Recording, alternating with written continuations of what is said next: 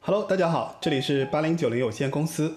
首先，我要宣布一个好消息，就是经过上次节目之后呢，我这个节目现在，呃，应该是签约了联通的一个那个运营商的一个平台，然后叫小鱼八斗。然后之后可能会把之前的节目呢，呃就是精简版的，然后放到那个平台上去，然后是以收费的方式来跟大家，呃，见面。然后呢，呃，也就是说，我这个节目可以挣钱了啊。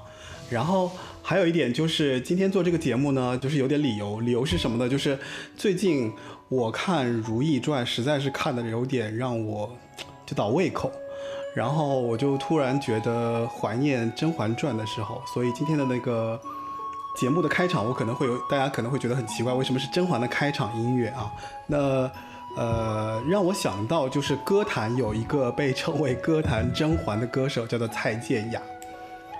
所以今天这个节目呢，是关于歌坛甄嬛蔡健雅的一期节目。那我邀请来那个乔梁，就是之前跟我们聊张宇的这位嘉宾，然后重新进入那个直播室，然后来跟我们聊蔡健雅这样一个一位歌手。当然，今天这个直播室也有一些特殊，然后还有另外两位场地赞助方， 对对对，场地赞助方嘛。然后一个是小白兔，一个是猴子啊，他们时不时会出现在这个节目当中，所以那就让我们在蔡健雅的那个《达尔文》这首歌开始今天这个节目。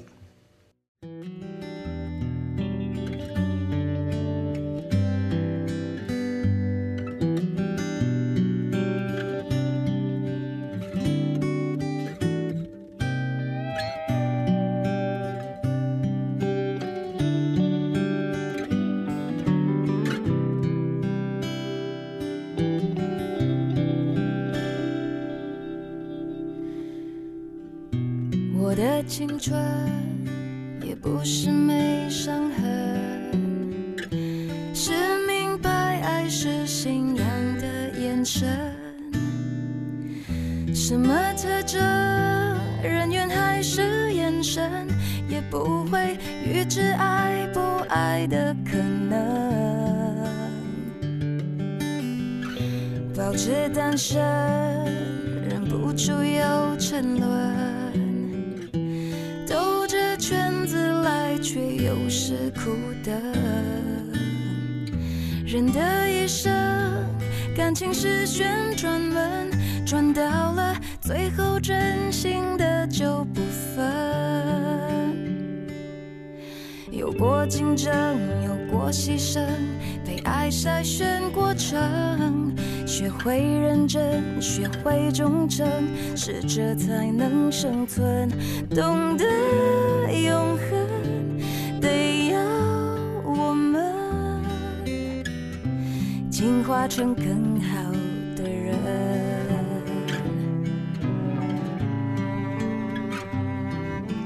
欢迎回来。那今天这个节目由乔梁作为嘉宾，先让乔梁给大家自我介绍一下吧。大家好，我是乔梁。呃，蔡健雅的，你有看过蔡健雅的那个维基百科的那个记录吗？就是关于她上面对她的描述。之前没有看过，你发给我之后，我看 一下。 我给大家介绍一下啊，就蔡健雅是台湾金曲奖获得最多次的最佳国语女歌手奖的保记录保持者，然后入围九次，得奖三次。她分别在第十七届和第十九届以及二十三届台湾金曲奖获得最佳国语女歌手奖，然后获得三座最佳国语女歌手奖的第一人。就她其实比那个谁，应该是比张惠妹还厉害。他这个角度在旁边，我就特别容易笑，最好不要让我看到他。为什么我什么都没做？哦，乔亮因为有其他那些就是场地赞助方的人在，就是我们的赞助方嘛，对吧？其实我不知道你知不知道，就是蔡健雅她发行了十一张专辑，五张英文专辑，然后这个描述是维基百科给她的一个描述，就这个开场，嗯，所以我觉得就是蔡健雅在这个履历上来讲，其实她在台湾音乐史上是有一个非常怎么说有地位的这样一个角色，对吧？对，那我之哎，前我能不能问一个问题？嗯，你说他怎么从新加坡到台湾的？这个我我中间我不知道。你是说坐飞机还是坐船？就是就是因为很多新加坡歌手是不是被那个台湾歌台湾的唱片公司发掘的呢？就是蔡健雅，其实早期她是做那个乐团嘛，她其实，在乐团里面做一个那个吉他手，然后她做吉他手还有唱歌的过程当中，其实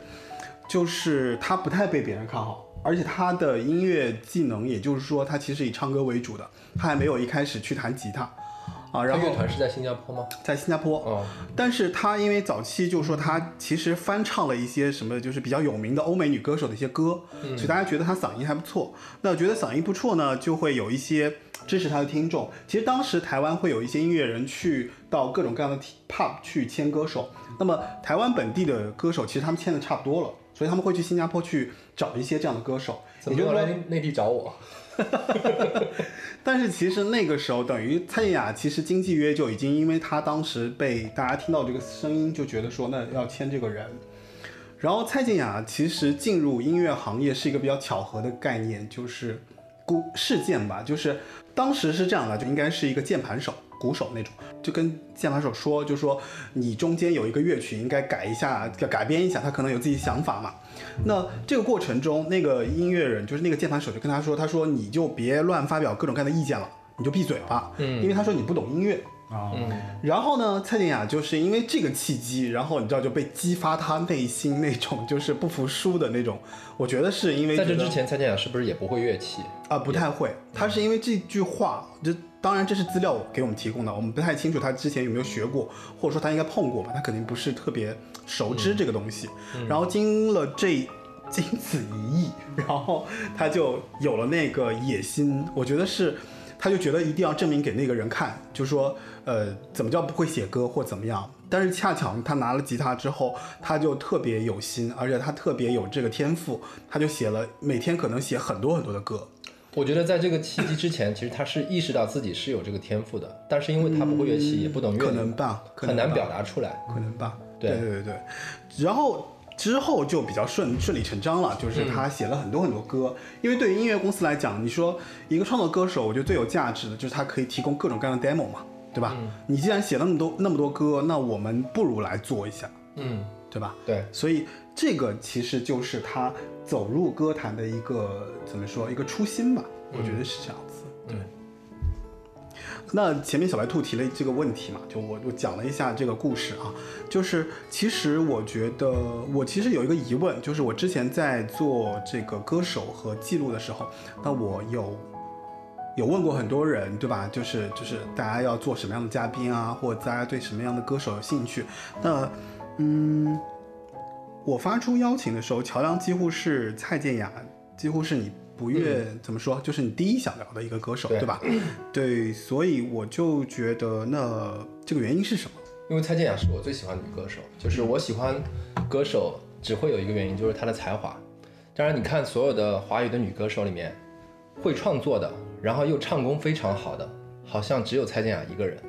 你能想象出来第二个人写歌也写得非常棒，唱功也非常了得吗？可能王菲创作，后期嘛接，近王菲于是后期创作起来的，对对吧？但好像想不到第二个人了，对吧？我个人觉得啊，就是蔡健雅，就是能达到你现在所说的这个状况，其实也是有一段时间的积累。嗯，她不是一开始就可以达到，就是说唱得好，弹得好，对吧？嗯？对，嗯，哎，我想知道蔡健雅她的唱功好，你觉得是她的她表达那个歌曲，就是或者她的真是技巧好，还是说她声音的辨识度呢？技巧好，是吗？对，这个我不太懂，但是我会觉得她的声音非常有辨识度。声音是很有，其实她的声音我觉得不是特别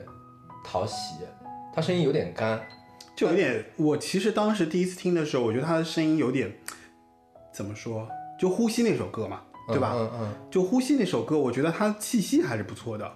但是声音本质我觉得没有那么好听。嗯，对，音色不是那么好听，对但是你听它每一个音的处理，对，就是恰到好处，就是什么时候该用什么处理方式。我说的不是气息上的处理方式，而是那个音该怎么去去嗯表怎么去达。走。对对，作为音乐人的话，他对对音音乐的这个表达方式，对，对吧？因为在在我看来，就是蔡健雅在我这儿，当然她也是一个很不错的女歌手，但是我会觉得，第一，她的声音很有辨识度；第二，她的歌也有某一种独特的气质，就有点像陈珊妮，但是可能没有那么的特别。对，但是她的这种呃，无论是她作曲还是编曲的这种特别感，加上她的声音的特别感，嗯，就变成了一个很很特别的女歌手。这在我看来是这样，对，但是我很想知道你像你们音乐人是怎么看她的。就抬我们音乐人，抬 好可怕！在我看就是你就是这样啊。 其实我倒没有觉得他声音特别有辨识度，因为我觉得每个歌手你听多了都会觉得他特别有辨识度。对，反而我主要是觉得他最先折服我的是他的创作才华。就假如他不会唱歌，他写的那几首歌也是让我非常非常的但其实他的，我们一会儿会讲啊，就他后面的创作才华的这个部分，就是他一开始，呃，他进入唱片公司，其实唱片公司是觉得他的声音好，嗯然后给他做专辑，然后他也没有意识到自己这么会创作，嗯他一开始的时候是这样子的，就说那我们一会儿会聊一些关于他在各个唱片公司的这个阶段，以及他一些专辑的东西。嗯，我自己想要说一说是关于我觉得蔡健雅在最开始的时候，其实她有一个优势。嗯就因为她跟台湾歌手不一样，因为她是新加坡人嘛。新加坡人比台湾人好的一点就是新加坡的母语系母语系统里面是有英语的，对吧？嗯，所以你蔡看健雅说是闽闽南语吗，母语， 母语，没有没有没有， 就是我觉得因为这个背景，所以他其实从他开始了解音乐、喜欢音乐，他听的都是外文歌。嗯包括他曾经有一个采访，他讲过，他特别喜欢，他最喜欢的歌手是 Sting 嘛，啊，对吧？就英国那那、嗯那趴那对部分歌手，所以他其实有很多很多海外的那些音乐的这个背景在他身上。嗯对，加上他用这个等于说吸收过来的这个音乐的这个成分，然后来做华语音乐。嗯他其实在，我觉得是华语歌里面是融入了一些很怎么说欧洲啊，就很很西方的一种音乐形式的一种东西在里面，嗯所以他的东西显得特别新潮，而且他的音乐表达也显得特别的前面，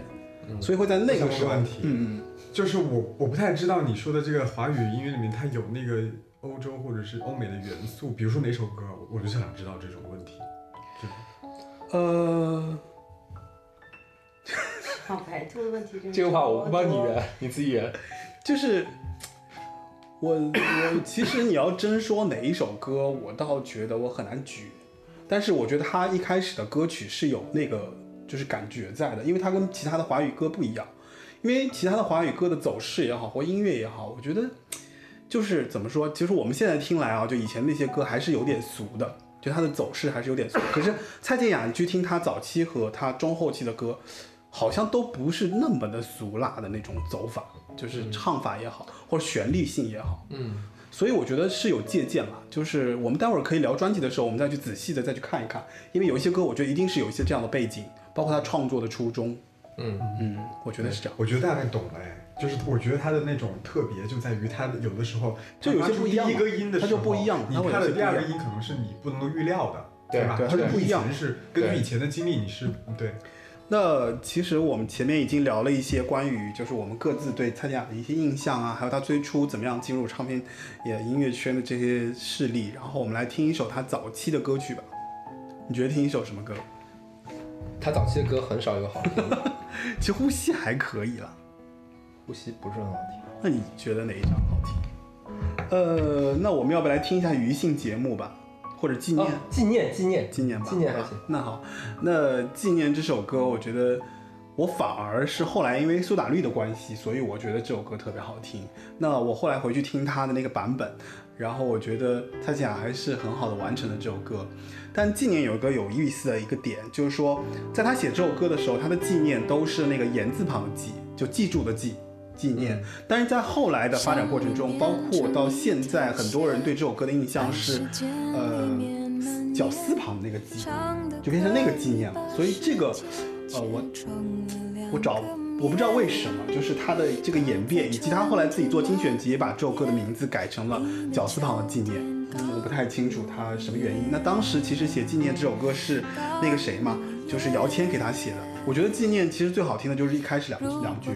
你说想念变成一条线，然后有幸伴侣的， 我也记得这个有性伴侣的，啊，你不，就是我觉得很容易，你把它理解成为那个里面有一句歌词，啊有幸 伴侣的什么？气味，有性伴侣的气味，有性伴侣的气味，对对对对性伴侣的气味，对对对哦，你们早期都这么，真是没想到啊！你不会听成这个吗？没有啊听成这对个，啊，性伴侣的气味啊，我觉得很容易，很容易想到性伴侣的气味。早在告别的那天，已消失在这个世界。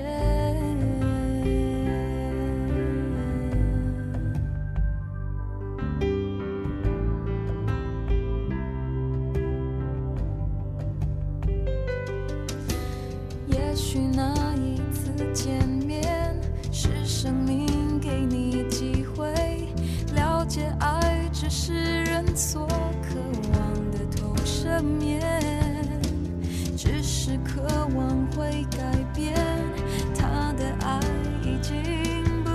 见，已不见。那一瞬间，你终于发现，那曾深爱过的人，早在告别的那天，已消失在这个世界。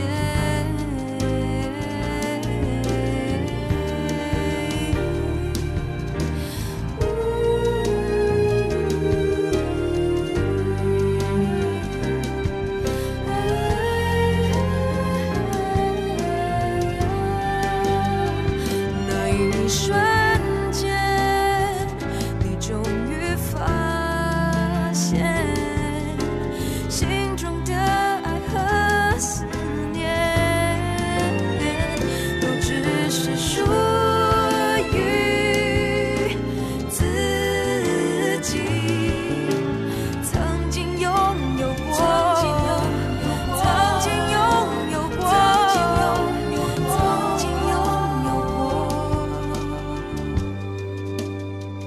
的纪念。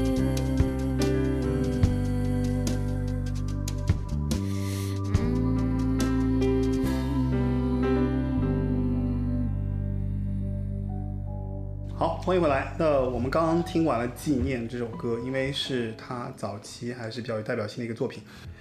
呃，其实我第二个问题是关于他的早期的一些了解嘛。啊那前面那个谁，小白兔已经问过了，然后我也讲过了哈。就是我补充一点嘛，就是其实他在早期的时候，他因为这件事情对蔡雅其实还是影响蛮大的，就是因为这个别人对他的这样的一个诋毁，然后他进入音乐圈。那他决心证明自己的时候，他其实在回过头，他回忆他回忆他当时这个事情的时候，他其实讲过，就是说他觉得特别失望，就这件事情，所以才有了，比方说他开始起就是起步做自己的音乐，然后弹吉他，然后 后来他写的每一首歌啦，然后他就觉得说，他说感觉就是像他在察觉了，好像上帝进了他的房间，这个我觉得也是有点夸张，但是就是他自己对自己的那个信心其实就起来了。那很幸运啊，就是有这种状态，就感觉自己开了天眼，这种感觉就在创作上，他每天，你想他每天要写五六首歌来，嗯嗯，所以这是很厉害的一个一个歌手。对，嗯，而且我个人认为，就是蔡健雅其实应该算是华语乐坛笑到最后的一个女歌手。还没到最后呢，就目前来讲嘛，就是他确实是有代表性的，而且确实是在跟之前，比方说我们聊过很多歌手，他们走了那么长时间之后，哪怕就是王菲走到那么高的地位，嗯，对吧？她后来慢慢的其实也是在往下走，我觉得。但是蔡健雅你会发现她一直在往上走，就这一点我觉得是很厉害的。直到她最最近的那张专辑，而且她其实今年要出专辑，嗯，最近那张专辑有点，你说反失正我语觉得者不是是吗特？别好听你，说失语者是吧？对，好吧，形式大于内容有点，嗯，那我们来看一下，就是说他其实在他的整个音乐过程当中，其实经历了四个时代，你知道吗？不知道，这嘉宾嗯知这个道 음.不给面子，对呀、这个嘉宾没有做好功课，就是因为他一共四个时代，这四个时代呢，就是他第一段时间是前三年是刚进入环球，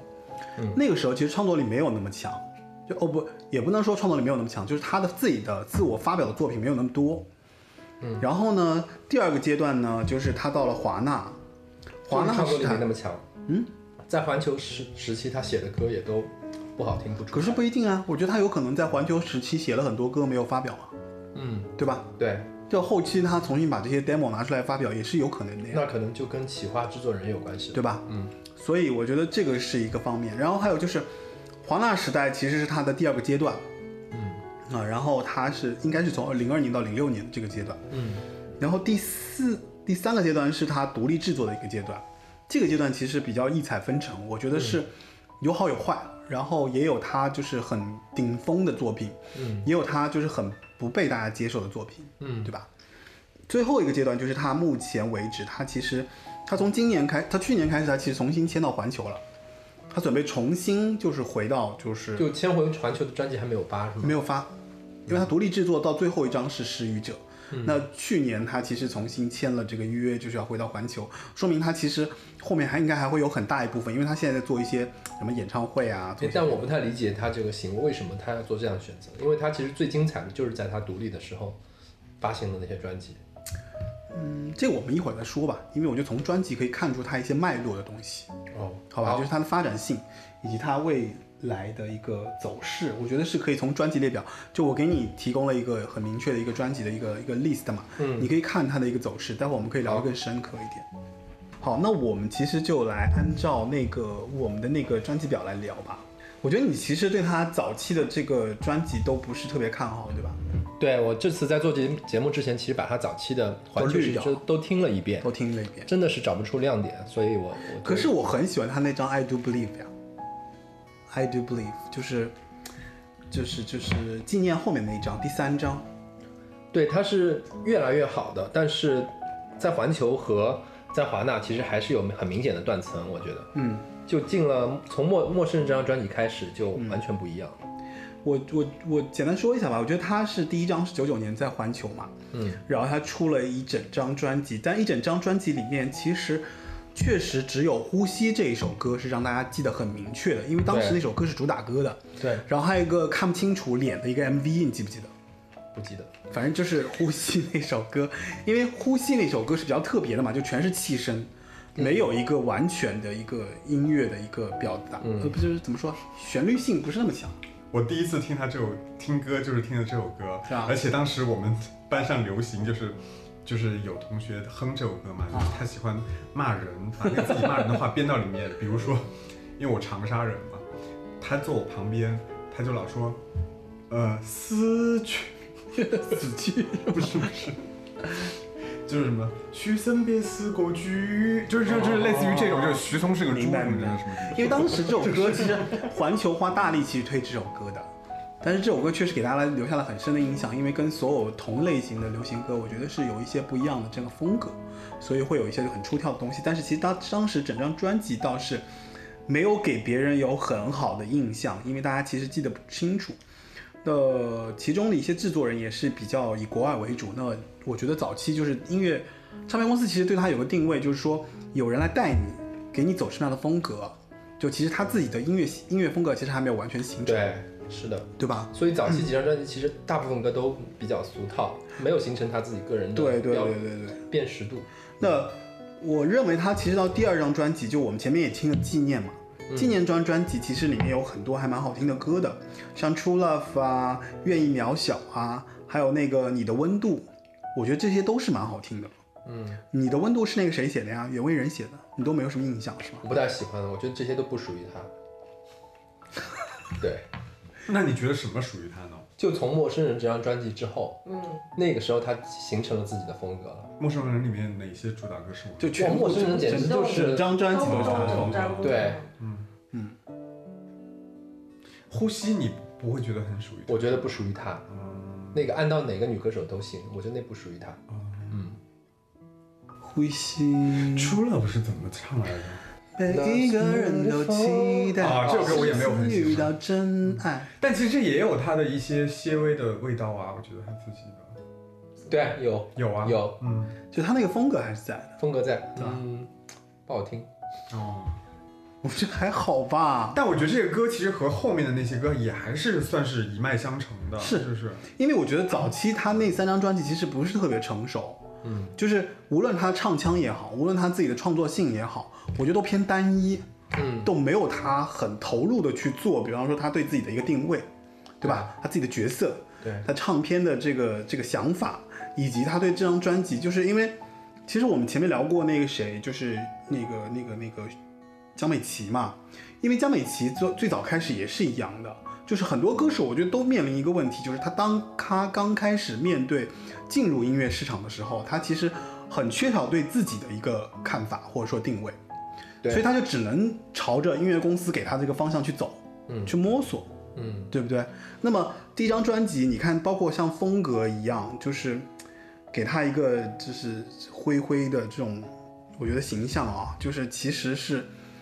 我觉得是唱片公司对他也是有一些模糊和问号的，嗯嗯，就是希望通过一些作品来看看他到底适合什么样子的。那《呼吸》其实就是一个代表，就是说他和当时的音乐作品不一样，你是不是能驾驭？嗯，对吧？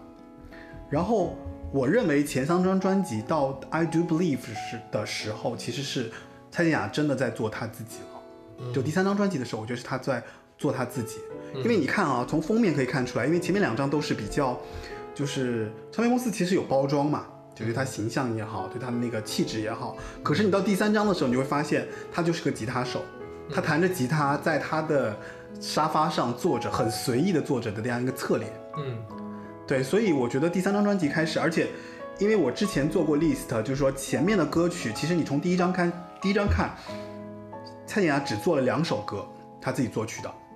第二张专辑的时候，其实还是别人写词，她作曲，她已经做了六首歌了。嗯，等到第三张专辑的时候，基本上就一下子跳到了八首歌，嗯，还有一首自己作词，嗯，对，他的创作能力是在对吧？所非常以其实她快速的地积累进步嗯还是蛮明确的。到第三张专辑，那第三张专辑里面有一首我真的是极其极其爱的歌，就叫做《Why》那首歌。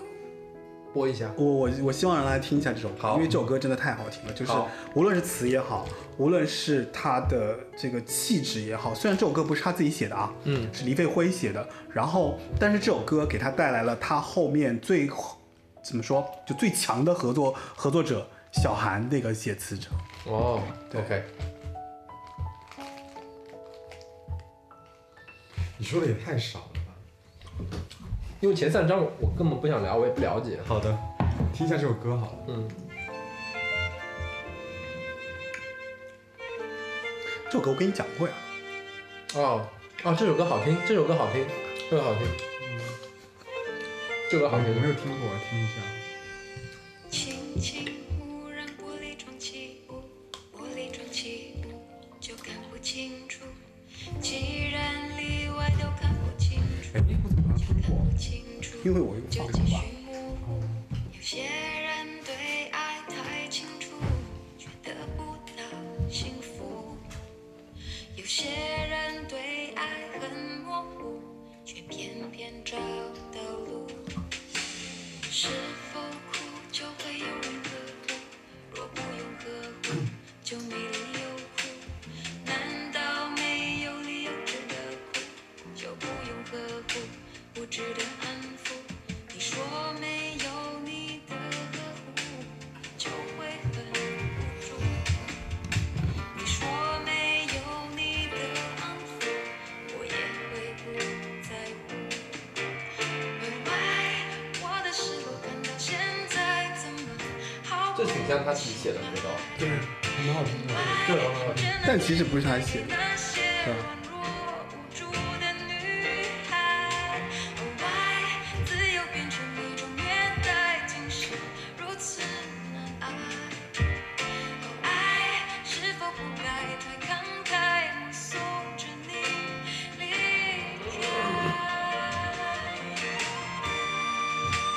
其实编曲好，嗯因为这这首歌段好这段也很好听，这是长笛吧？嗯，因为当时这首歌你知道吗？就是我觉得它跟氧气有点那个那个气质相近，因为中间这段 solo，哦，氧气也是有一段长笛对啊对啊。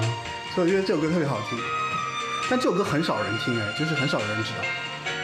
歌名起的不好，可能对，有可能。想象不就要是出那歌词写的很好。森林来陪我看书，活着不如找一个后路来陪我散步。其实蛮塌的，对，蛮只有蔡健雅唱不出来，对，就那种很丧的女生，然后被甩的女生。而如今占据了义务，是你留的孤独。本来我的生活看到现在怎么好不起来？所以你听他早先的这些唱法，不像他后面就那么放松。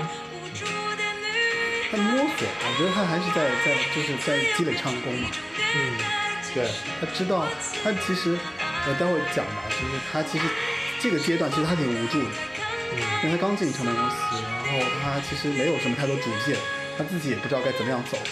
包括被人甩，就是包括那个什么，她她在唱片公司其实被别人其实不太重视的。因为我觉得感情八卦。有，怎么样？还不错吧？嗯我觉得其实刚像我们一边听歌一边说，就是应该录下来。这个挺好的，对，我我也觉想得，就是这种讨论的节奏很很好。对，嗯， OK，那这首歌好不好听嘛？好 听。哎呦操！就是这张专辑里面其实还有一些别的东西啦，然后我觉得这首歌确实是真的很精彩，就是嗯属于慢歌里面，我觉得呃，就它给了一个很大的想象空间，然后给了一个人的这样的一个状态，然后包括他被爱情的不如意啊，被现实所打败啊，然后去扪心自问呐、然后小韩其实我个人觉得啊，他到《陌生人》这张不是你觉得最好吗？嗯，就是我觉得在这张专辑的时候，词人、音乐人找到了那个蔡健雅，对就是在音乐里面的蔡健雅是谁。对，所以这首歌其实是代表了当时就是到那个阶段的时候，我觉得是二零零一年吧，就是算是唱片公司里面的这些音乐人找到了这个音乐人，他应该是走什么样的风格。所以你看到《陌生人》的时候，他获得了极大的成功。就是你发现没有，就是他的音乐人格在 Y 里面其实是刚刚出出现了一个雏形嘛，嗯，但是你到陌生人之后，你就发现所有整张专辑都是这个都是这个人，嗯对吧？他的对他的这个感情的这个脉络是一脉相承的，嗯，他所表达出来的这个这个概念，包括我不知道你你记不记得《慢陌生人》那张专辑的封面，好，好，我看一下。好像就是个他特写吧？就是他坐在那边，然后对吧？嗯，就是很你你你想想看，是不是跟刚刚那首歌就是 Y 的那首歌的那个气氛很像？嗯，就是觉得，你看他是一个很失败的，在爱情里的失败的失败者，但是他又要叩问人生，觉得感情为什么是这样子的？为什么我是一个失败者？为什么怎么样怎么样？对吧？你真的很在乎那个唱片封面这个事情。对，不，这很重要哎，这我觉得很重要哎。有唱吗？就是就是我我我其实觉得就是，其实你去看唱片封面是有一些，就是包括歌手自己也好，或唱片公司对他的也好，是有一些表达的东西在里面的。嗯，对你仔细去看，其实还是会有一些东西在里面。OK，那其实我这里再补充一点，就是说，在环球时代，其实蔡健雅是一个特别弱势的人，她是一个不太自己会选择的人，然后她其实是被公司就是丢来丢去的，就是她想做的歌曲也好，或者她想唱的歌，就是很多东西都和她自己意愿所有所违背，对包括像她第三张专辑，她唱到了一些她自己觉得还不错的歌，其实我觉得跟我自己的幸福也还行，当然你说有点俗对吧？有点俗是吧？我觉得跟你借的跟还跟我借的幸福，啊不是不重要。跟你 借的幸福，我觉得就他其实唱到了一些他还觉得不错的歌，嗯然后呢他，呃其实是在这个过程中，其实他就签到华纳了。签到华纳这个过程中，是因为环球当时也不太好。到了华纳之后，其实是有资源、有钱，然后来给他做他的那个那整张专辑了。所以我觉得华纳确实是很精彩，对吧？对，到了华纳就开始到陌生人了。对，我觉得那个就是蔡健雅，可能之前因为有乐队的经历，包括她自己听歌的喜好，然后从华纳开始，其实它里面会融入一些摇滚的元素，对，对，甚至一些比较黑暗的成分在里面，比如如说呢无底洞、啊，夜盲症，其实会有一些我个人觉比得、较啊，吸引人的一些。我比我最喜欢的就是无底洞，嗯，我也非常喜欢无底洞。然后沙滩我也很喜欢。对，他他是他陶的喆翻唱陶喆的吧？翻的非常对好，嗯，因为我觉得他唱的比陶喆好，我也觉得对，对。我也觉得。因为我觉得他唱的比陶喆好但是他这个沙滩把那个陶喆的四拍改成了三拍子，啊、其实就不太适合在 KTV 唱。KTV 点歌的话，还是陶喆那首唱起来爽。我要问了，那嗯个，要不你现场就是教我们辨认一下那个四，他那个沙滩里面的四拍子和三拍子。就是空无一人，就陶喆的。哒哒哒一哒二，三四嗯，一二三四，对吧？蔡健雅的是空无一人，一哦二三，知道了一二知道了三，一二三。哒哒哒哒哒哒，他是这样子的。嗯，所以他其其实你看他还是我觉得就是说音乐性非常强，嗯就是他知道一首歌的表达，他可以重新从一些节奏上啊，或从一些细节上去改变它，对，哪怕就是音不变，对吧？对我还是可以重新在表达，在这在处理这首歌上有一些自己的一些变化。这就对提到了，就是当时为什么他在乐队的时候，他要跟鼓手说那些话，嗯，对吧？他其实对是有想法的，他有想法的，只对吧不过他之前底只气，不过是底对底气对不足，对他对自己没自信，对然后他没有到那种就说哎，我老子就是怎么样怎么样怎么样，对对对，所以以他其实慢慢在摸索。我觉得就是前面几张专辑嘛，他其实一直在摸索一些东西，嗯，到确实是到陌生人确实很成熟，对，对吧？陌生人里面有几首歌大家都特别熟悉啊，比嗯如无底洞，夜盲症，嗯还有陌生人，对吧？对。但这几首歌因为大家都太熟了，我觉得对嗯我们就不要推荐这几首了。我其实对《失乐园》这首歌，一啊首摇滚的歌曲，我还蛮想推荐嗯的。实际上你觉不觉得就是陌生人跟双栖动物是两张特别像的专辑？对，特别像，我感觉就是一张专辑。我认为啊，就当时这两张专辑的问题在于，就是说他其实写了很多很多歌，对，但是一张专辑他可能放不下，所以他放到了第二张，他又去做但。是隔了两年啊，这两张专辑。对，没错。但我觉得肯定前面有一些 demo 的，我不相信他前面这些东西没有，嗯，我不相有信，可就能是他肯定是重新做了一些编曲啊什么的。对。但是不管怎么说，反正这两张专辑就是他开始，上帝坐到他房间里面了。但是你看双栖动物，他就敢正脸对人了，嗯，而且我我认为啊，就双栖动物的里面基本上每首歌都好听，比陌生人要更强。对，就从陌生人开始，他就一张比一张好。对对对对，你，我觉得你还是要推失乐园吗？还是双栖动物的歌？我就要推诗人，怎么 了？ OK OK，为什么要按你的节奏走？你肯定自己想推另外一首歌。没有没有没有，那我来听一下那个失乐园吧。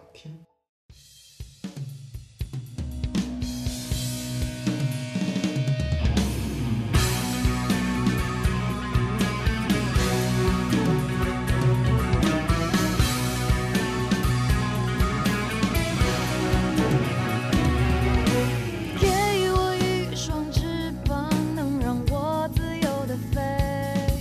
看遍人间的冷暖、快乐、愤怒和伤悲。总有谁想追求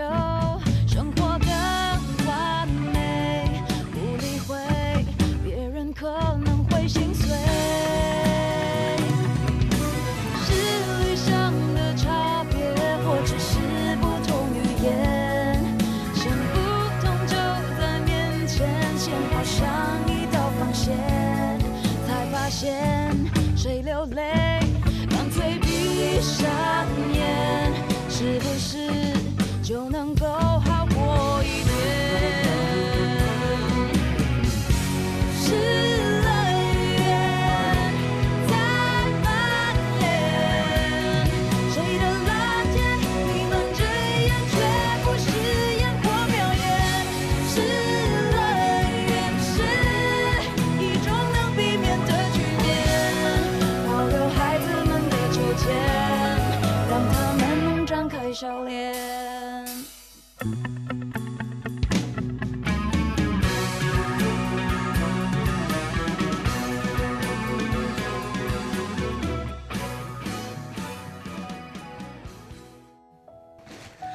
好，那欢迎回来。前面不知道失乐园大家觉得怎样？其实前面我们漏掉了一个关于就是呃女性歌手给别人带来那个怎么说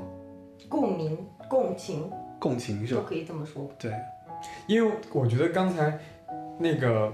那个其实那个我们刚才说的时候，就是猴子说了一个，就是蔡健雅又慵懒又无无奈，我觉得这这两个词用在猴子身上也挺对，合所以适我的。所以我会有不明啊，因为他我跟呃徐美静是一起，差不多徐美静会先听一些，嗯然后后来听了他，但是他有慵懒和无奈，但他还有劲儿，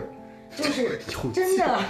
有有一种稍微有点不服输，就我很看得很透，但是我很平淡的或者很无奈蛮潇的洒说出来，就蛮对，潇洒嗯就有点潇洒那种，就。跟我们会有共鸣啊，正好那个时期大家都是这种迷迷茫茫，但是我好像看得清楚，然后我就把它唱出来、说出来、表达出来，嗯，自己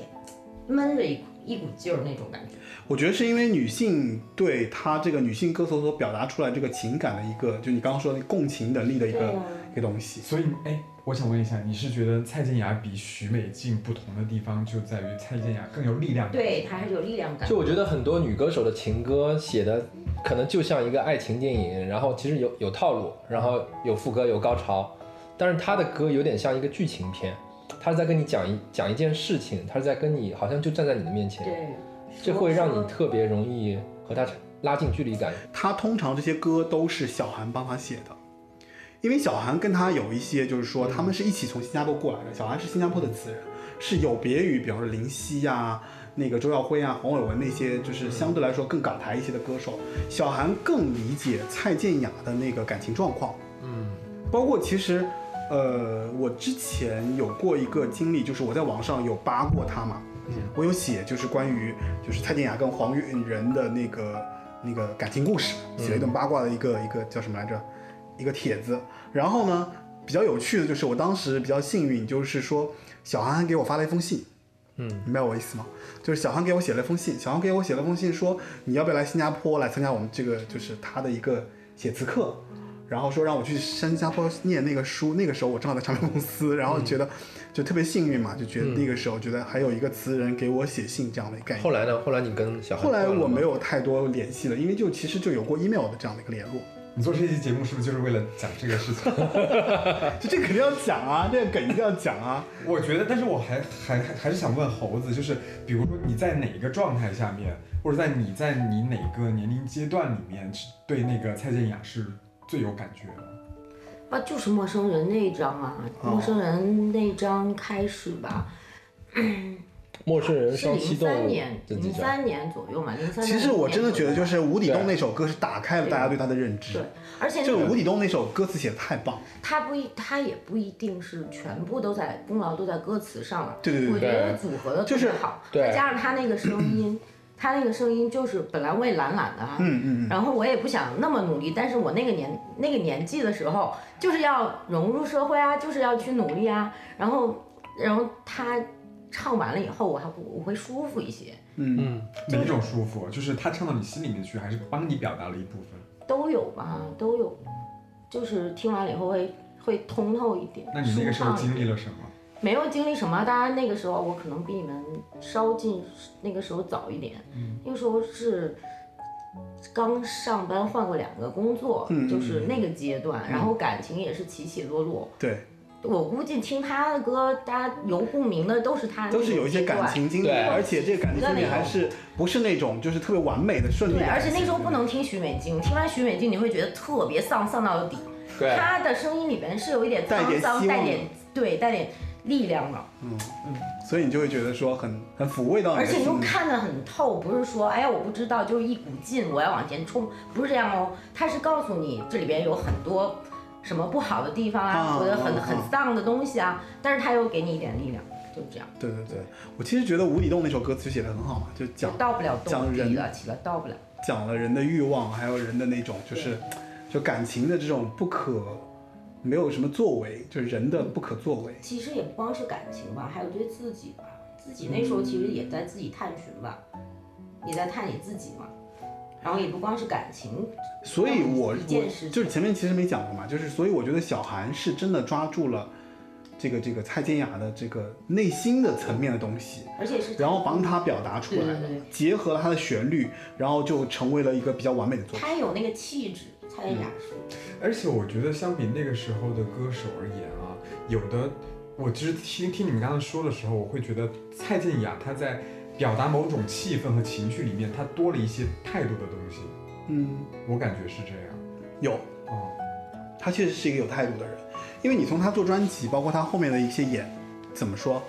就是发展情况来看，就是他其实有很明确的自己对专辑的一些态度的，嗯，对吧？？其实前面我们聊到了，还是对人生的态度吧。她就是从那个环球时期是一个被唱片公司包装的一个女歌手，嗯到了华纳变成了一个创作人、创作歌手，嗯然后再最后蜕变成一个制作人，中间她是一步步进化成一个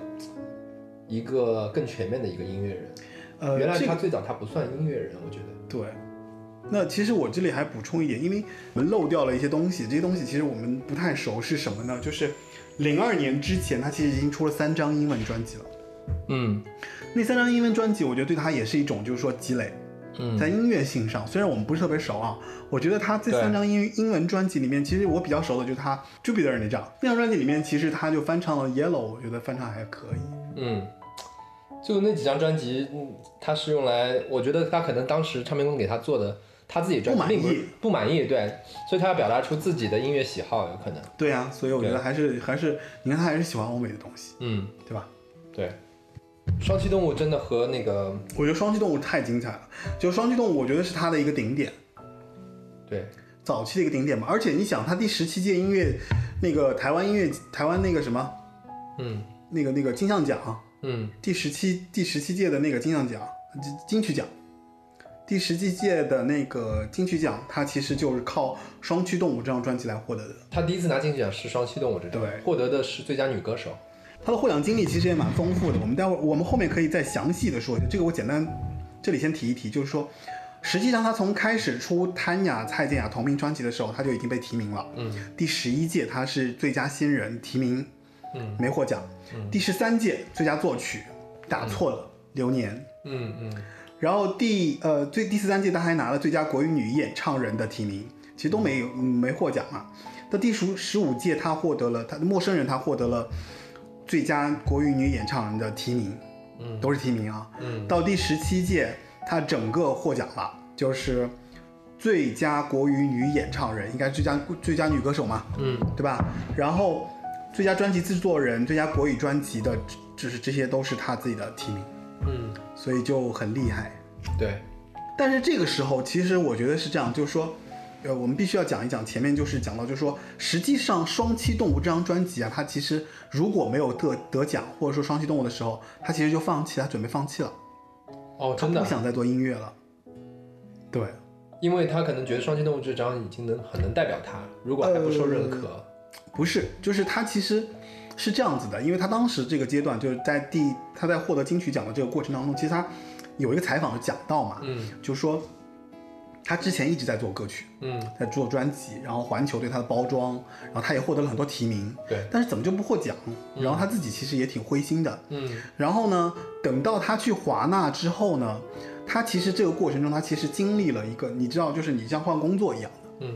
就你的领导换了，嗯，对吧？公司换了，对合约换了，就是你的你的收入也换了，然后你的环境所有都换掉了，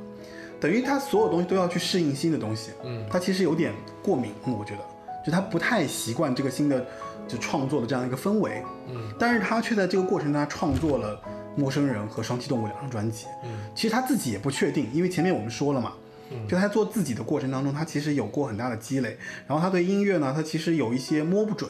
他不知道写什么样的歌或者做什么样的专辑是大家喜欢的。这个时候其你实说他在做这双两栖张动物专辑还没出来呢，他就刚写了《陌生人》，但她在做《无底洞》啊这些歌曲的时候，也不知道自己的风格嘛，就是他有一些就是对自己的一些判断不清，嗯所以其实是他就是在音乐创作道路上最低谷的时候，就他对自己最没有自信的时候。嗯对，然后呢，这个过程中他就产生了就是离开音乐圈的这样的一个想法，就从环球到华纳。其实华纳一进去的时候，他其实有一些水土不服嘛，就我们用俗话讲就是水土不服。他接进去之后，他就出了《陌生人》，但是《陌生人》之后，《陌生人》这张专辑确实也是，呃，从销量上来讲呢，就是说我们现在看好像大家都觉得《陌生人》非常不错，但其实销量上一般，也没有说很出色。嗯，但是双栖动物是对他来讲是一个强心针，明白我意思吗？就他做完之后，他其实有了一个概念，就是我要我其实有点不太想做专辑，我其实想离开，或者说我去进修，我去干嘛，我去干嘛。其实他有一些想要离开乐团的这样的一个想法。那恰巧双栖动物让他获得了全面的成功。嗯，就这个他自己也觉得很有意思，就是他其实对双栖动物一点都没有任何的怎么说期待。嗯，他觉得这张专辑好不好跟他也没什么所谓，他只是交完了一程，就是我只是交了一个答卷，就把这个作曲都写完了。嗯，对。但是双栖动物获得了整个的台湾，就包括这音乐奖项的一些认可，啊，唱片销量也认可，就销量还不错，就整个超过了前面的所有的这些专辑的销量。然后呢，在那个时候，我觉得就是说形成了蔡健雅风格，嗯对，所以是这样的一个过程。那到十七届，相当于十七届金曲奖是他从低谷到巅峰的这样的一个涅槃的过程。所以我们来听不，所以我们来听一下《双栖动物》这张专辑里面一些歌吧。嗯，你想推荐哪首歌？我其实有点想推荐《一分钟追悔》。嗯，我还是比较想推荐主打歌哎。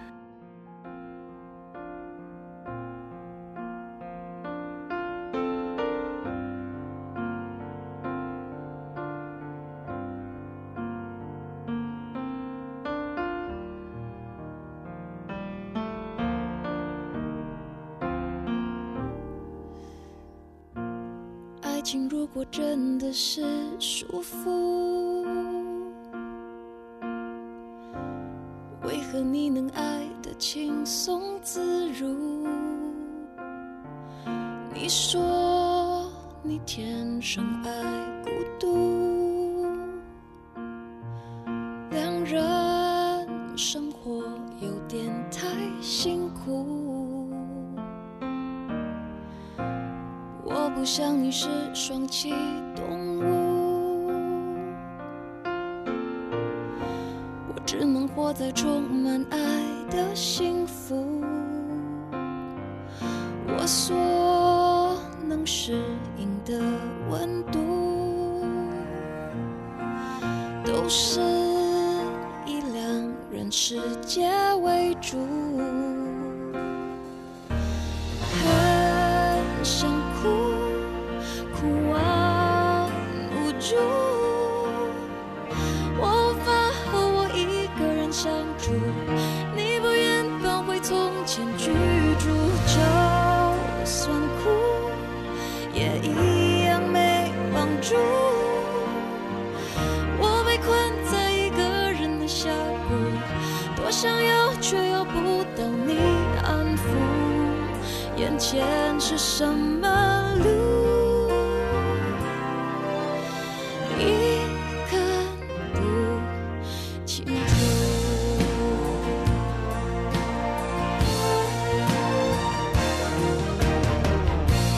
我不想你是双栖动物，我只能活在有你的幸福。我所能适应的温度，都是以两人世界为主。哦，很想哭，哭完无助，我无法和我一个人相处，你不愿搬回从前居住，就算哭，也一样没帮助。我被困在一个人的峡谷，多想要却要不到你安抚。眼前是什么路，已看不清楚。你的脚步在不远处，我反复将自己说服，就算最终这一场爱的催眠术能解除。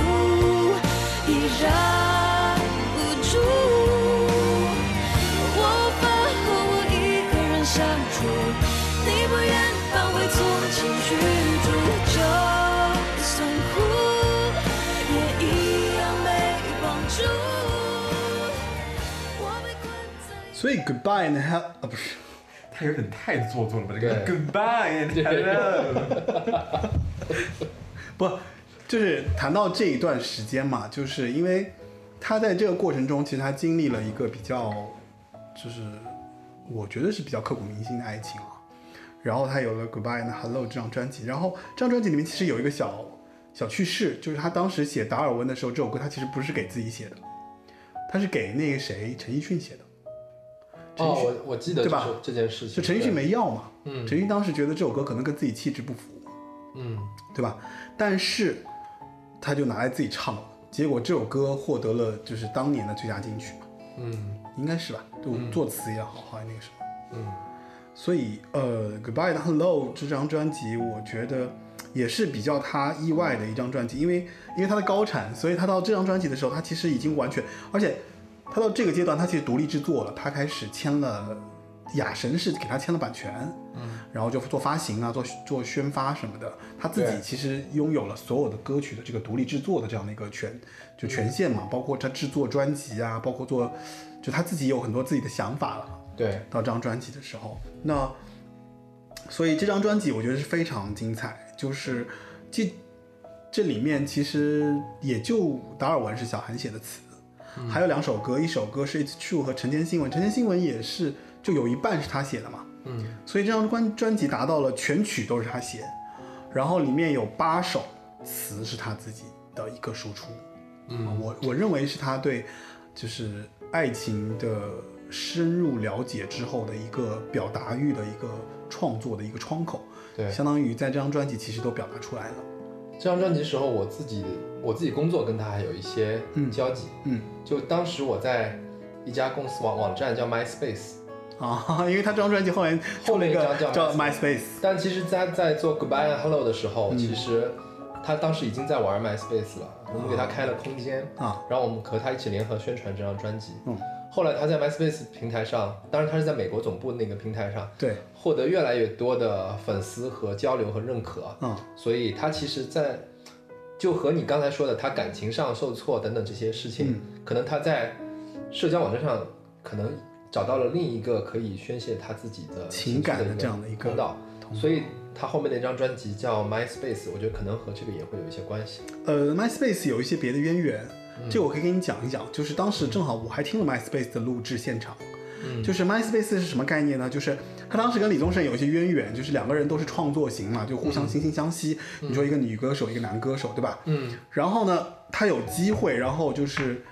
因为李宗盛也非常欣赏他的那个创作才华，对，所以李宗盛就邀请他来内地嗯去，因为他又会吉他嘛，李宗盛也爱弹吉嗯他，所以李宗盛就邀请他来到内地，比方说他做一个小型音乐会。嗯，那这个小型音乐会呢，就是我我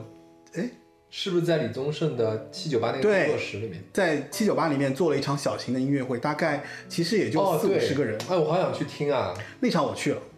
那场我去了，我还给他所以送你。参与了这个录制，哦，我不知道后来是录成了 MySpace，我不知道，我真的不知道。我当时去的时候，我只是很幸运，因为唱片公司有这样的一个机会可以哎给，但你是 MySpace 这张专辑没有听出有现场的感觉。有 live 啊，就是一张 live 的一个 space 的空间呢有。人他在现场一次唱完的情况下，对对对对能录成这样，真的说明他真的唱功非常好。对啊，唱功了得。嗯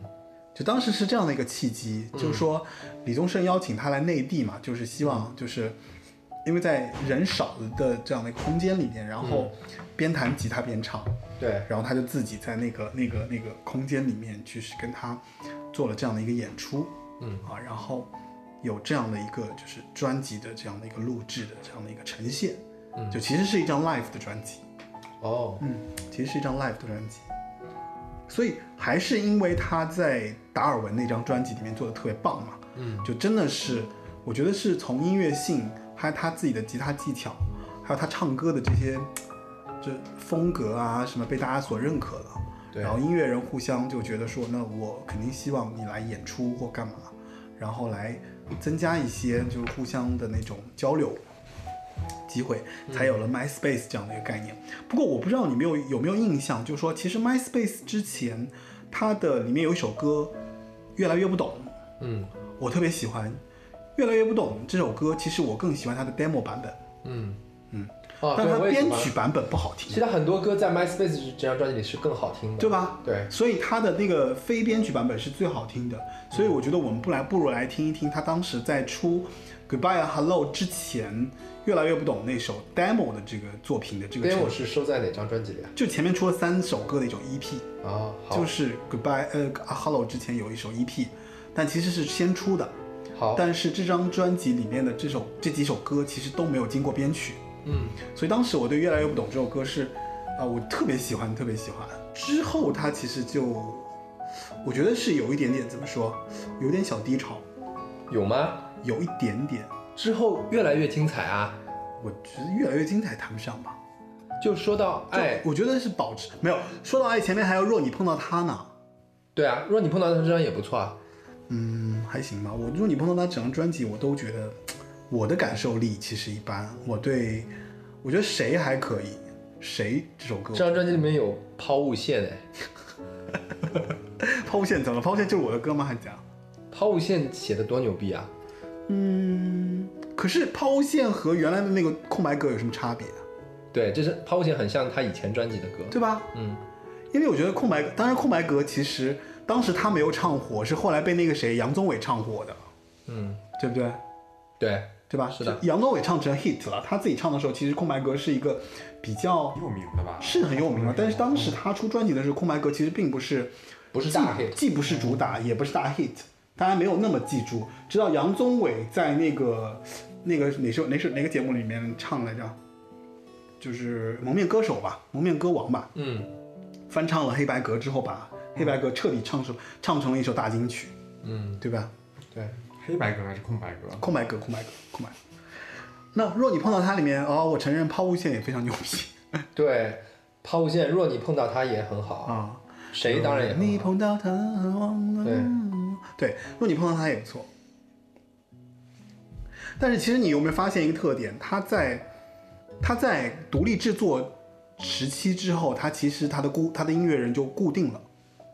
他他再的音也乐没班底是吗对音乐班底已经固定了，词就一定是小韩。嗯，那可能会有，比方说葛大伟，可能或别人会再稍微，比方说他可能觉得他跟小韩的可能因为重复性太强嘛，嗯他可能找别的词人再写两首，但是基本上他跟小韩的这个金牌搭档已经完全是打不破了，只要哎那是金曲就一定是小韩帮他写的。那比如《失语者》这这种专辑也是原来的班底吗啊，？没有没有没有，失语者反而是他的一次就是全新的想摆脱他的这个黄金搭档组合的一个尝试，嗯，他到了失语者，后面有我后面会讲，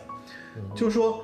若你碰到他，我觉得是他的 Goodbye and Hello 的一个延续，但是特点没有那么强，对，特点没有那么强，对吧？就是只不过有一些好听的歌，对吧对，有一些好听的歌，而且他表达了一个就是怎么说呢，就是，呃，他经历过感情的失落、创伤之后，他可能准备恢复、嗯痊愈，他可能若你碰到他，对吧？他可能有一些小插曲，但是没有形成他最后的一个感情的一个基调，所以这张专辑他拿奖了吗没有？MySpace 拿奖了吗， ，MySpace 也没有，MySpace 也没有。嗯，所以下次拿奖就是《说到爱说到爱，说到爱是二十三届金曲奖的那》，个，说到爱是真的做的非常好，这张，对，《说到爱》是大，就是整个就是获得了超多的提名。《说到爱》这张专辑啊，你看啊，它是二十三届的最佳作曲、最佳作词、最佳编曲、最佳专辑制作人、最佳年度歌曲、最佳国语演唱人以及最佳国语专辑。说到爱这张专辑跟他以前的专辑又不一样了，就他做对了风格上的一些改变。因为他经历了一个大的一个事件，嗯他爸的离世。嗯，对，因为他其实前面都是很自己嘛，就是很自我啊、感情啊，而且怎么说，虽然就前面其实我们提到他有一些阳光和向阳性的一些东西，但其实还是丧的。对还是一个就感情里面失落、创伤的一个对表达，对吧？对但是说到爱，完全换风格了，对，就是他的一次正比面较阳光。对外的一个展现。对，但是为什么这个他父亲的离世之后，他反而做出一张一张阳光的专辑？好，那就我来跟你讲这段故事啊，就是因为我觉得说到爱是他最黑暗、最黑暗、最黑暗到无法呼吸，就等于他沉到湖底之后，他突然发现，其实就是感情里面，包括他离开他父亲之后，他需要活下去的最大的一个动力，是他需要拥抱，我觉得是拥抱希望才活下才能活下来。嗯啊，然后就是其实蔡健雅的父母在很小的时候就离婚了，她一直不愿意提这件事情、啊。然后在制作《说到爱》的时候，蔡健雅其实经历了她自己，就是她就很凶，就是生理上的一些不适嘛。就她父亲离离世之后，她其实包括她胸闷啊什么，她唱歌也唱不了，就生理上的一些不就是不什么舒病啊？没没说什么病，嗯然后就在那个时间，他其实就离开了他父亲，然后他当时就说，他觉得他自己有一些怎么说，他没办法呼吸，没有办法控制控制自己的声音，就他唱歌也唱不到那个他觉得特别好的那个地方，嗯音可能到不了啊，或者说节奏不行啊什么的，然后他基本上就到了在台上没有办法演唱，嗯，根本就没办法去演出了，嗯啊，然后影响了他的健康，算是他在自己最糟糕最糟糕的时候，然后他这个时候他父亲又离世了。嗯，等于双重打击嘛，对。对吧？哎，那然我问后一下，这个时候他其实，呃，他其实呃，我不知道他这个纹身是早纹的还是这段时期纹的。就他这个时候其实，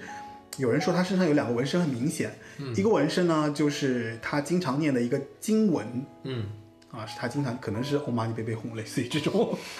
我举个例子啊，嗯还有一个就是单词 breathe，呼吸。 ，breathe，哦 breathe breathe，然后呼吸不是他自己最初创作的一首歌曲嘛，嗯，对吧？所以其实靠着他当时最黑暗、最黑暗，然后向阳的这种，我觉得生命里里面可能心，可能他算是一个心底是一个正面的人吧，嗯，对吧？就是心底里面对最正能量的部分，做了《说到爱》这张专辑，说到爱这首歌真的太好听了，就它的旋律，就好像什么，很怎么大说歌，呢你？觉不觉得很大歌？大哥，我想听乔梁的形容，就你知道卡农吗？啊卡农的时候，你会觉得它的旋律是特别规整的。啊如果画成几何图案，它是一个非常漂亮、非常规整的几何图案。对，《说到爱》就是这种，我就这这种种感这种感觉，对觉。对，因为它的旋律特别的，就是哒哒哒哒哒哒哒哒哒，对，而且它不你会知，道吗？平均律，对，有点那它不种会给感你觉，带来很多情绪的起伏，但是你会觉得心情很平稳，就很 peaceful。对，很 peaceful。然后还有一首歌也特别光明，叫《便利贴》，啊他讲他自己希希望环球旅行，啊想去各个地方。他确实后来也去了，他确实也是是吗全球旅行了呀，他就全世界各地去跑啊什么。天哪，好想当艺人啊！真的。那我跟你说，还要当有名的艺人啊，就是有那个自己可以控制时间和穷那的个。艺人就住青旅了。 那你看，穷的艺人你也不是不认识 啊。做做淘宝吗？好吧，就是其实说到爱，我觉得还是蛮好的，就包括像他那个什么，我比较喜欢《别找我麻烦》，嗯，别找我麻烦是不错，这张专辑真的很多歌都不错。对吧？所以所以才获得了金曲奖的一个青睐爱我很简单，我也很喜欢。啊，对对对对对，可爱也很好。那我们听这张专辑的哪首歌呢？听一下那个平均律你觉得的哪那首你个，没听过？说到爱啊、都没听过啊他肯定这首没有，他肯定要听那个就大大金曲了。说到爱了，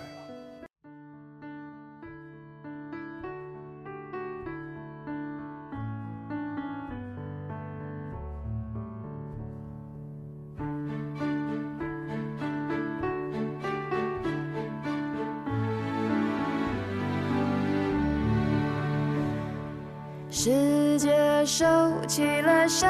容，似乎想提醒我些什么。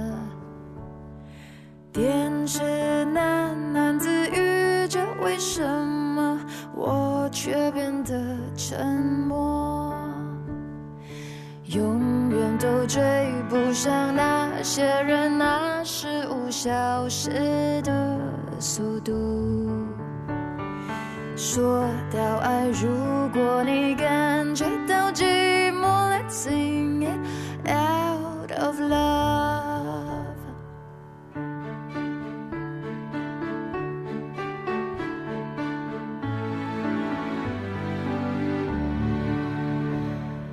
有多久时间忘了去拥抱身边爱的朋友？怀疑幸福的存在那瞬间，其实早就拥有。多盼望有一段旅程，摆放每张熟悉的笑容。说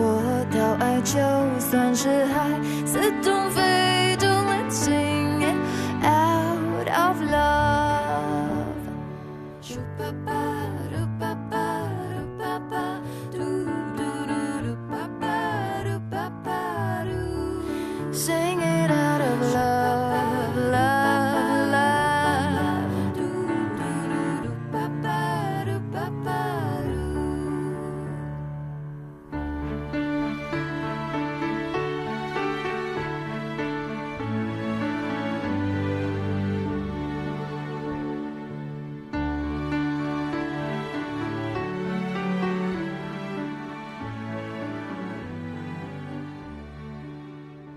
然后说到爱完了之后，就是天使与魔鬼的对话。 但天使与魔鬼的对话是比较有趣的，就是他其实打破了他自己的原来那个金牌组合的这个这个搭档。这个时候他班底已其实经不一样了，是吗？已经不一样了，因为到雅要天使与魔鬼对话的时候，他开始跟那个谁啦，他全部都跟吴青峰合作了。他开哦始认，识我吴其实青希峰。望他能回到 在之前的状态。我觉得失那忆就者期和天使与魔鬼对话，我不是那么喜欢。所以那就期待他环球的最新的这张专辑可以重新找那个谁来给他写对，嗯写词啊，或者他自己写一些新的曲子，因为确实《天使与魔鬼的对话》开始，它其实有一些很大的一些分层，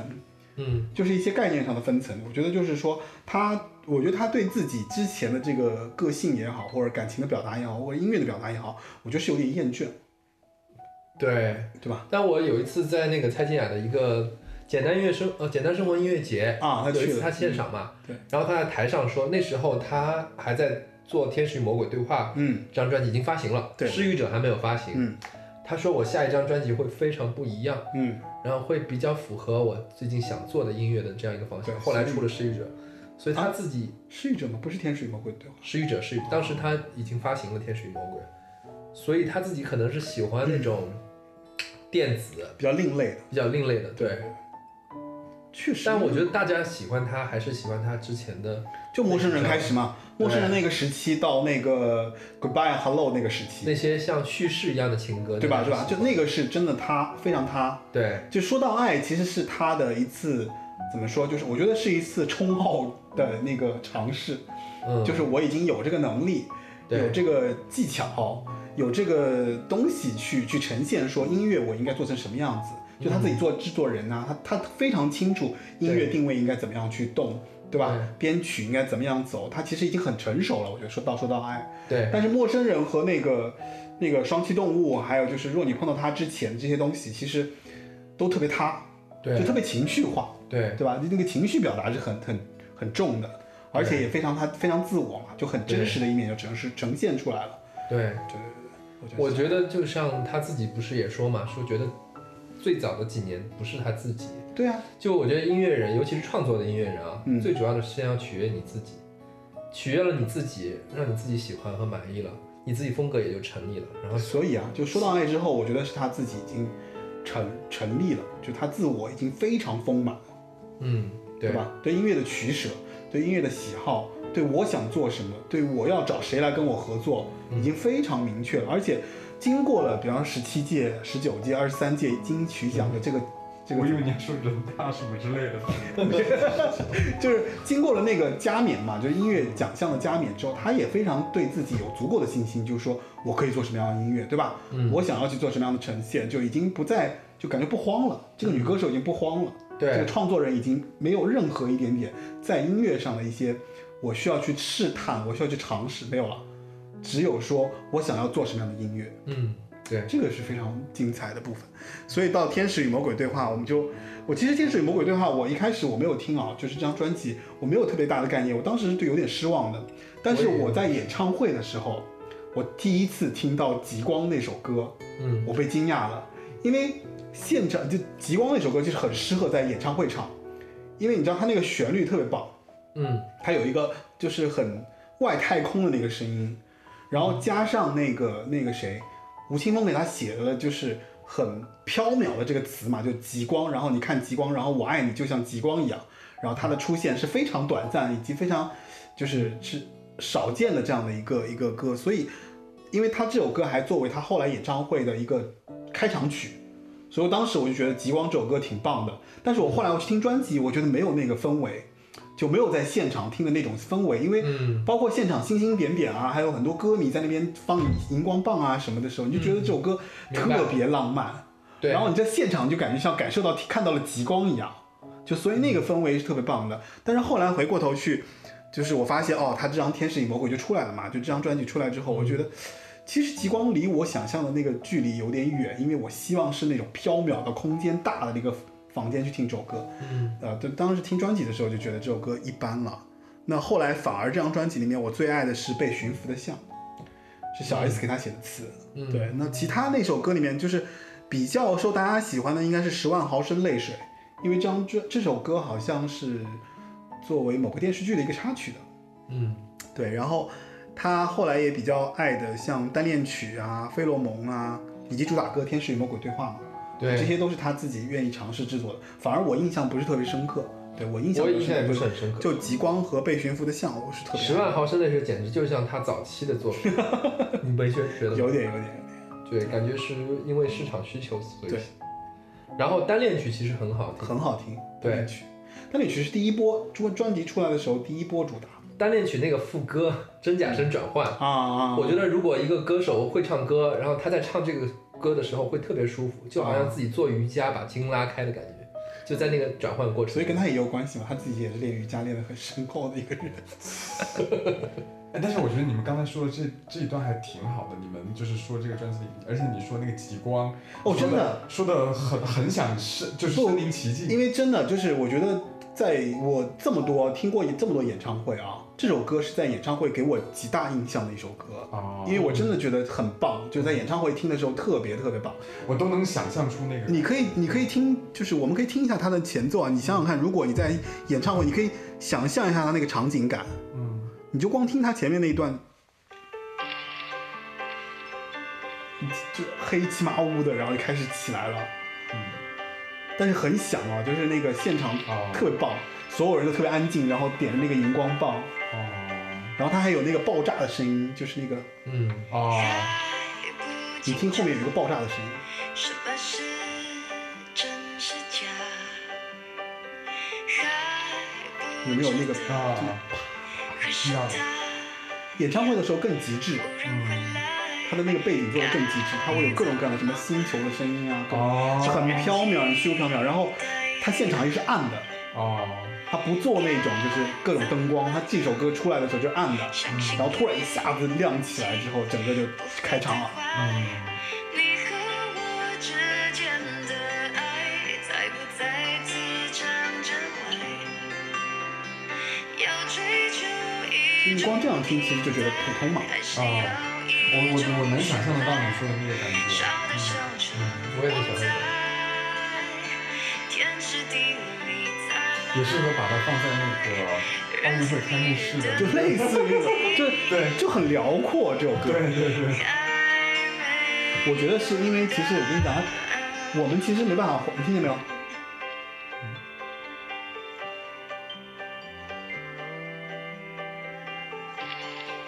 嗯你嗯听见没有？就是其实我们没有办法还原，就是他当时在写这首歌的。我觉得就是在录音室里听这首歌肯定也特别爽，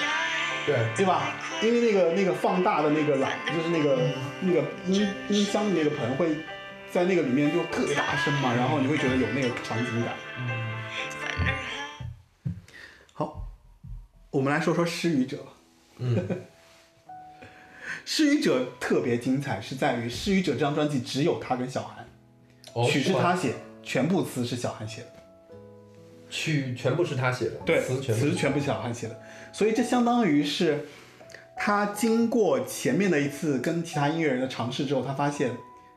可能跟小韩更来感觉，我觉得嗯，就更懂他，小韩比较懂他，对吧？但是《失语者》这张专辑其实不不怎么需要很听词，你知道吗很很很异类，你觉不觉得这张专辑对我觉得这这张专辑主要是听编曲，啊？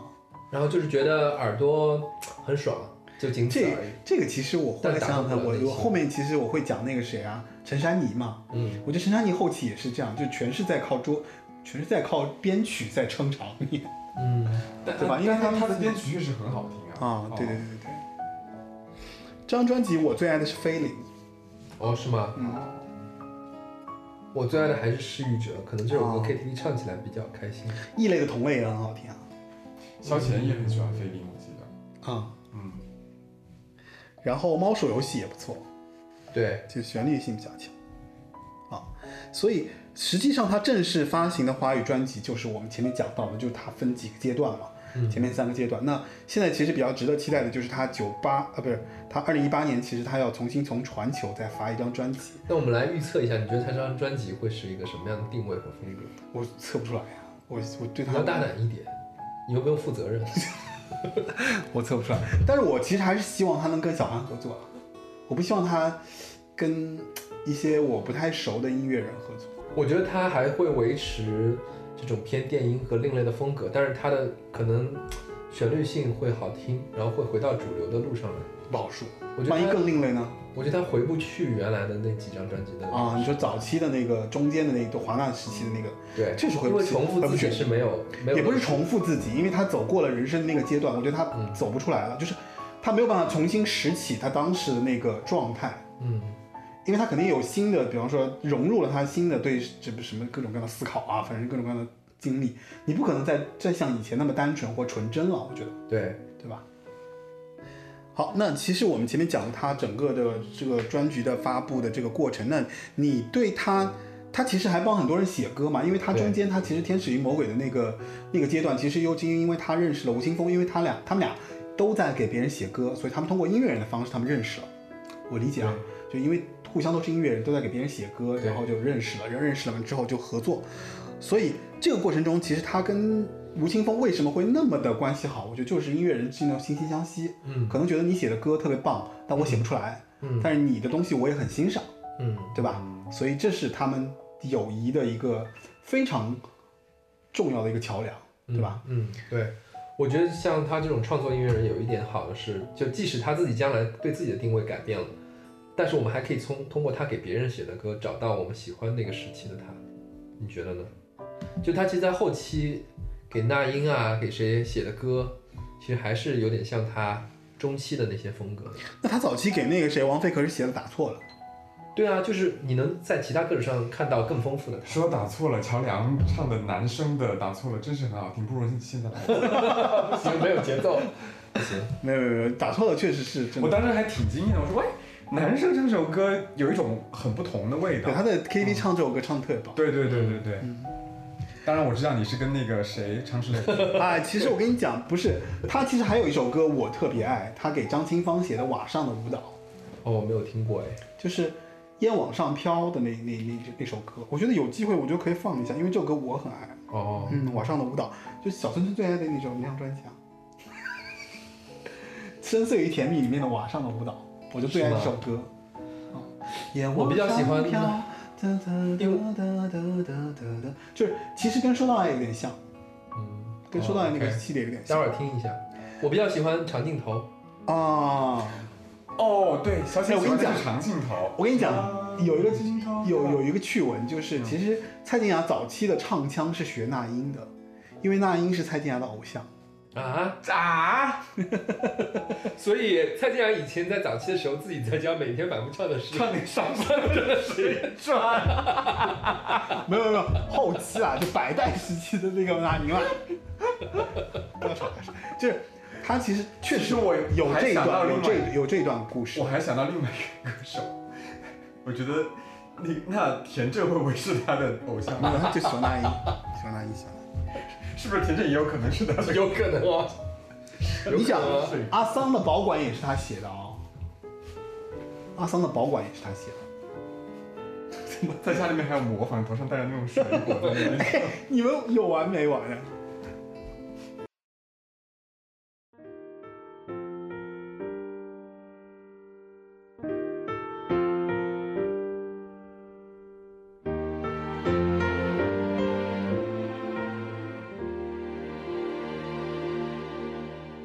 看得见彩虹，我们却都看不见风。于是爱看风筝被操弄，满足好奇的瞳孔。突然间轰隆，倒也是仁慈的一种。不忍心看风筝被摆弄，雨季总那么有系统。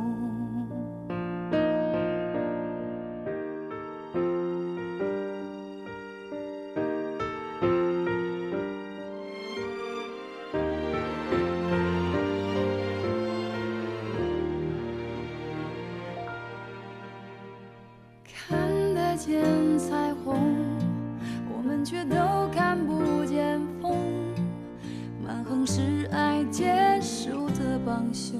我们当时还不懂。突然的重逢，倒也是仁慈的一种，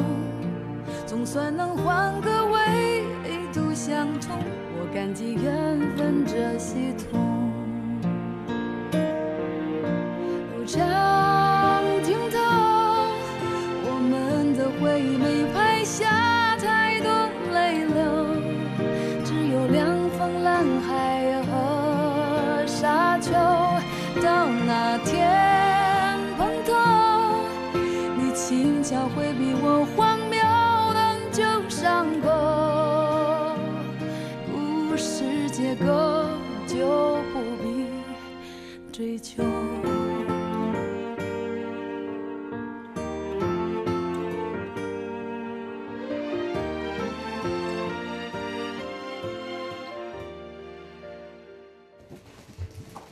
我觉得其实他写了真的很多很多歌，长镜头，你看还有洪佩瑜的《踮起脚尖爱》，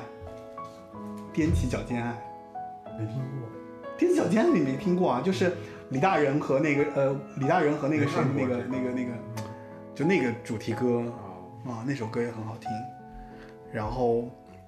哎，反正我其实是有有一段时间，我就我其实特别想讲一讲他跟别人写的歌。不过，确实他因为他跟别人写的歌太多太多了，嗯，就是我们能有印印象，你看啊，那我觉得这个可以做两期啊。但是其实也也没有太多可以说嗯的，你明白我意思吗？然后我就举几个几几首歌了吧，就王菲的《等等》，打错了，啊，然后那个莫文蔚的《起了毛球》，什么水战？ 哎好听点那个什么，然后那个谁刘若英的《我的失败与伟大》哦，啊，然后还有那个谁那个那个他给那个谁哎，他有没有给孙燕姿写过歌？啊有有对吧？我记孙得，燕姿写过《第六感》，哎，因为我记得他们以前上综艺节目的时候，他们两个是作为好朋友出现新的。加坡都是新加坡对，人啊而且他说他们在新加坡的生活就是约出来就是去喝杯美露什么的，也不喝酒，就喝 美露。 他跟孙燕姿吗？因为东南亚就很喜欢喝美露啊，对，哎，那个他蔡健雅不是最近发了一张新的 EP 嘛，只有两首给他不好派听，人做的一歌，般不好听，贪图很好听哎，是吗？我觉得不好贪听，图你觉得不好听吗？我觉得一般，没有特别爱。然后他给那个谁，他给那个那个那个那个陈奕迅写了多少，许慧欣写了诚实，然后还写了周笔畅的带你去兜风，就就反正就是算是一个非常多产的音乐人，到了最后。而且也极被大家所认可，因为他出专辑，哪怕是这张专辑像《失语者》这样，就是不被大家， 你还在想那个是吗？对，我还在他在想他在新加坡里面的家里面唱山不转水战。好啦，这这段其实，嗯，好吧，那其实我觉得前面其实我们聊的差不多，就关于整个专辑啊，包括它的发展趋势啊，不是它发展历程。嗯。然后我觉得就是我不知道你同不同意，就他的歌一直在进化，他的人也一直在进化。对。同意然后就是你，我觉得你如何理解他的这种特质？什么就你怎么理解他的这种特质？特质啊？就是人的不断进化的这个特 我质。觉得可能他是因为我觉得他本身就是一个双栖动物。再加上他又有夜盲症，这些都值得纪念。我天哪！ 哎，还顺起来了，还串起来了。我觉得这个是任何一个可能创作歌手的一个野心也好，或者兴趣点也好。，对，他是一个我相信新人他，因为他一定喜欢的音乐类型是比较丰富的，对。所以他也想尝试自己喜欢的那种类型的音乐。对他想看自己做怎么样。就包括他后来做那个就是那个好歌曲的那个导师嘛，嗯他不是后来拍了那个周三嗯那，首歌，其实大家都不是特别喜欢周周三三的情歌周三的情歌，然后他其实还自己编曲，因为他很喜欢这种就是打动他的这种旋律，但其实。那首歌我觉得反而是一般，大家觉得很普通嘛。嗯对但是他其实就很爱当时嗯这这个歌手以及他所表达的这个歌曲，对，所以他还做了很多。所以，呃，我同意他的野心的那个部分。嗯那我就说说他自己吧，就是说他其实从出道到后来的这个整个过程啊，嗯就说他的理念是如何让自己喜欢自己。嗯他做音乐也是一样的，嗯就说他最早最早之前，他其实不太了解自己，嗯然后呢，他也不太喜欢自己，嗯他只是在乎别人是不是喜欢他，嗯然后他没有安全感，啊，然后他害怕被别人讨厌，然后那个时候也很痛苦嘛，然后做音乐就不能怀疑自己啊呀、嗯对吧？那他他就在想，就是他要如何一直在这个圈子里面一直做他喜欢的自己，然后不管做什么行业，就是把这个焦点放在他自己身上。所以这是他一直以来就是有野心、有动力、进化的这样一个过程，也也以至于我觉得他才能写出像达尔文这样的歌。对，我觉得这也跟他经历有关吧。就一嗯开始他为了市场需求去做的一些东西，其实不并不成功。对，只有当他做回自己的时候，对大家才就是我觉得好多音乐人都是这样的一个脉络。对就是其实我们做这个节目也好，或者说我们慢慢的去了解一些东西，我们在尝试去创作一些东西，我们都是在跟自己去去打交道。对我慢慢找到，就是说我自己想表达什么，或者说我想给别人知道，就是说我对什么东西感兴趣。哎，那你觉得你现在这一期或者后面几期做节目和你最开始做有什么不一样吗？你有在进化吗？呃，我觉得其实总的来说啊，分几条路线吧。就是最早最早的时候，其实我在做这个节目的时候，我是不知道我要怎么去做，嗯所以我做的很奇怪。嗯就是我可能，比方说，我中间我可能会就是很做作的说一些话，或者说我在这个过程当中，我去觉得说，呃，我觉得这首歌很好听，我要放。嗯还有就是，我觉得就是我很在乎，就是说我自己在这个节目当中的一个角色。对，但是慢慢慢慢，我发现，包括中间其实做了几期就是很受欢迎的节目，以及后来我又做了几期就是不是那么受欢迎的节目。嗯就我发现这个过程当中，其实我觉得比较有意思的是，我通过做节目，我慢慢了解到，比方说大家的兴趣点在哪儿，大家对哪些东西是很就是很很愿意听的，甚至在这个过程中，我慢慢发现，其实你做一个歌手，其实你不单单是说我今天来给你讲一讲这个歌手的过程，是他其实中间哪一部分可能是别人最愿意了解的。或者他的发展过程，他从当时写歌，从不知道怎么写歌，到慢慢知道怎么样去写歌，包括像我现在我做节目，我有很明确的流程，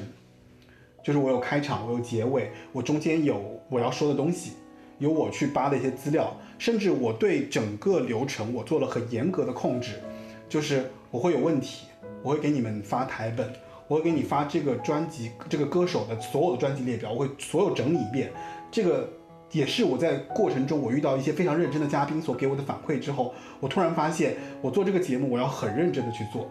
我要很投入的去想，就是这个歌手他究竟给我们带来什么样的一个怎么说，就是听感以及听感之外的东西。虽然啊，就是反而就是到后面的时候，你会发现其实趣味性没有以前那么强了，但是它的知识结构以及它所给人带来这个节目的这个怎么说，就是它的嗯，就更正式了吧，可能是这种感觉。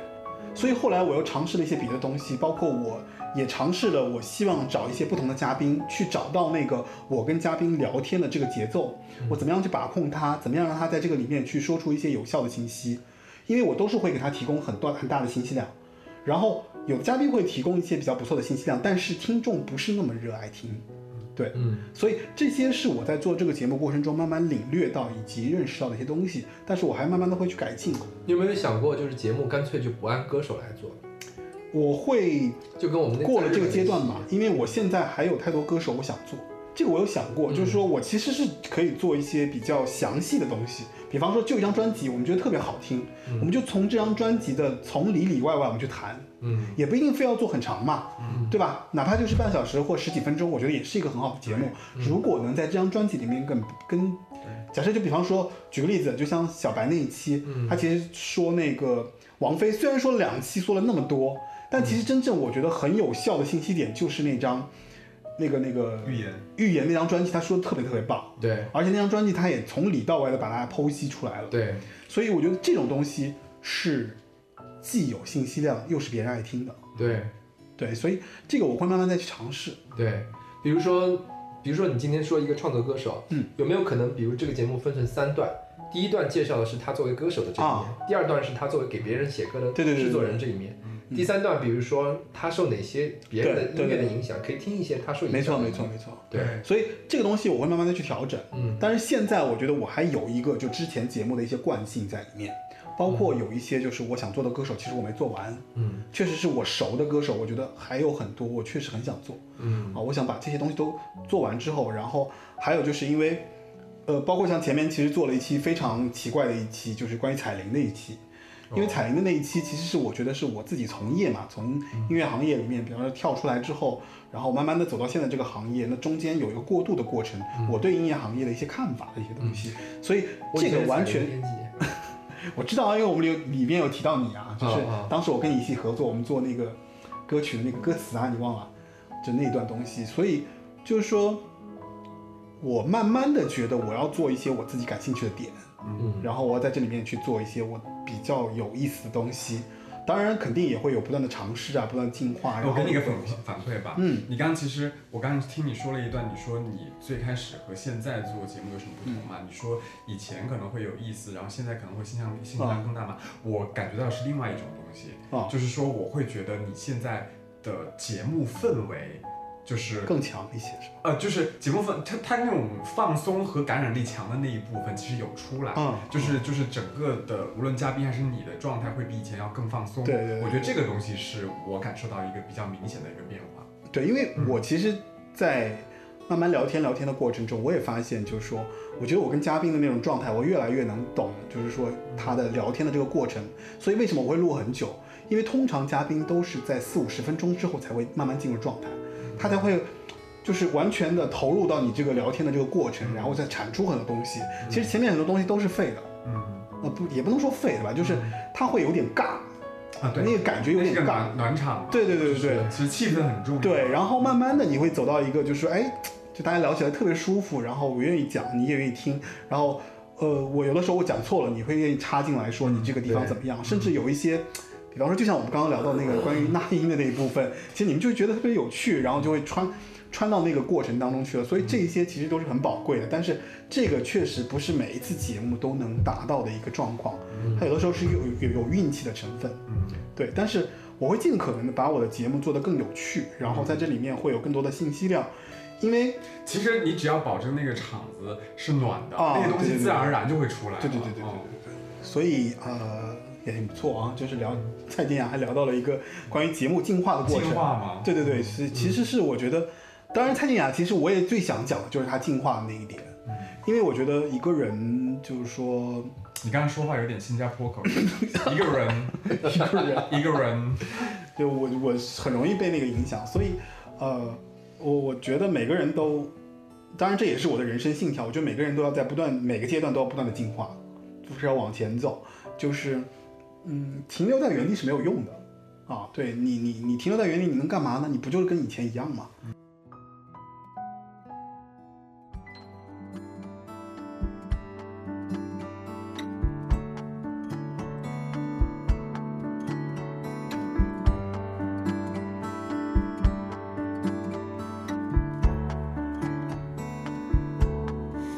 我秘密想象的冷漠，只是不会表达。我秘密想象的坚强，只是不爱装傻。你有你永不变的想法，所以在笔记本打个叉。但若你真的想，你会发现要爱我很简单。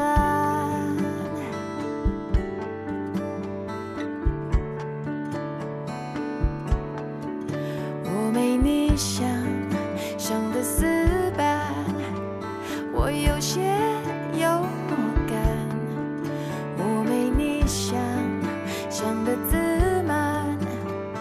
我并不爱孤单。你说你怕女人情绪化，猜不透取悦我的方法。但若你真的想，你会发现要爱我只需要大方，偶尔能为我做饭，陪我坐在沙发上，分享心情走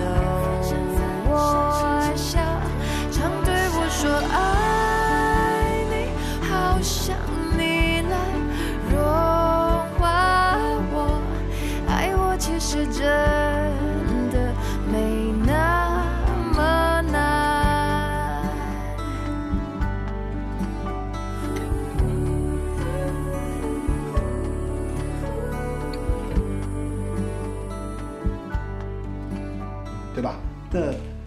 化的过程就是你要吸收更多，你要做更多更有意思的事，或者说你要做更多你想做的事情，或者说，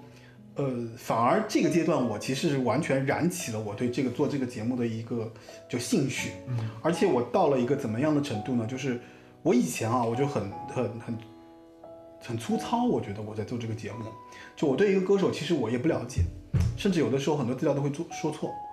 但是现在基本上我都会自己做很深入的功课，就对这个歌手，无论是他的生平，无论是他的专辑历史，包括你去看，其实我做那个表格里面其实是比豆瓣里面的那个资料还要详细的，因为我会把所有的这个音乐人都给你标出来，嗯，就是作词啊、作曲啊，他当时什么样的一个状况，包括他的历史背景，我都会给你标出来。然后那一方面是帮助我自己，一方面是帮助嘉宾。嗯，对，你这个哈欠是要干嘛？你看长得有点长 OK OK，那就收尾吧，就是反正就是，我觉得就是表达一下进化的这个意思吧。嗯就是我觉得，其实，在做一件事情，如果你努力和不努力还是不一样的，嗯对吧？ 那你觉得你节目有没有可能进化成以后所有的歌你来唱？我这个我不敢保票，打保票。哎，他还真他还真有这个打算哎。 没有没有，我的打算是因为我觉得做这首歌呢，就是其实是因为我自己有一些音乐创作的一些想法，就我通过去我觉得他是了解要做主播界的真父。我我确实是有创作音乐的一个想法啦，就是